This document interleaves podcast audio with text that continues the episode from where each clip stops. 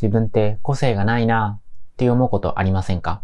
小水健太こと小健です。え今日は自分に個性がないと思ってる人にどうやって出していくのかっていうことですね。ってことについてお伝えをしていこうというふうに思います。まあ、というか、えっ、と、結論から言うとですね、えっ、と、出していくって言ったんですけれども、個性は僕出すもんじゃないと思ってるんですね。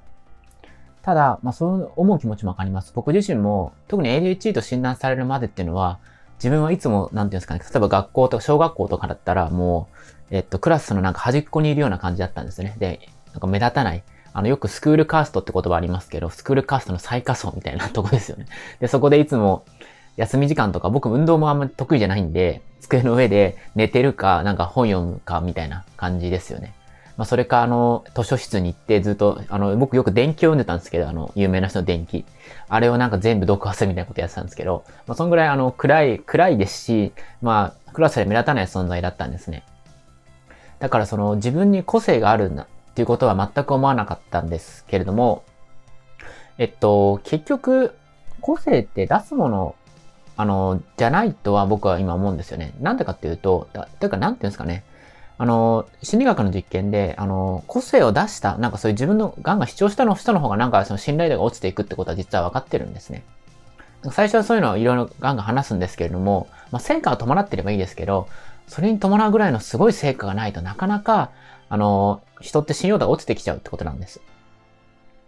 で、実際にまあ、それで、あの、個性をガンガン出してる人いますけど、そういう人はめんどくさいですよね。暑苦しくて。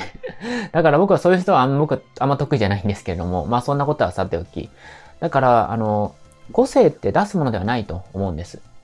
なんか出すものってガンガン主張するとかそういうことじゃないと思うんですよね。じゃあ、どうやって個性を滲み出していくのかっていうことですけれども、まあ、結局ですね、あの、その、自分の価値観とか、そ信念っていうのが定まってくれば、おのずとその行動っていうのが自分のその行動とか仕草っていうのはその信念に沿ってくると思うんですよね。例えば僕だったら今 ADHD は才能だっていう信念で今仕事をしています。ということは、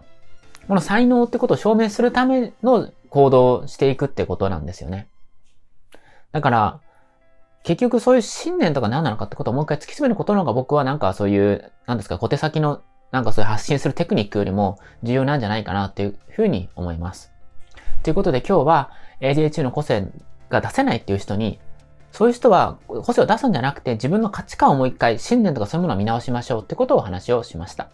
今、期間限定で生きづらかった ADHD の僕が起業して人生を楽しめるようになった方法を無料ウェブセミナーで公開しています。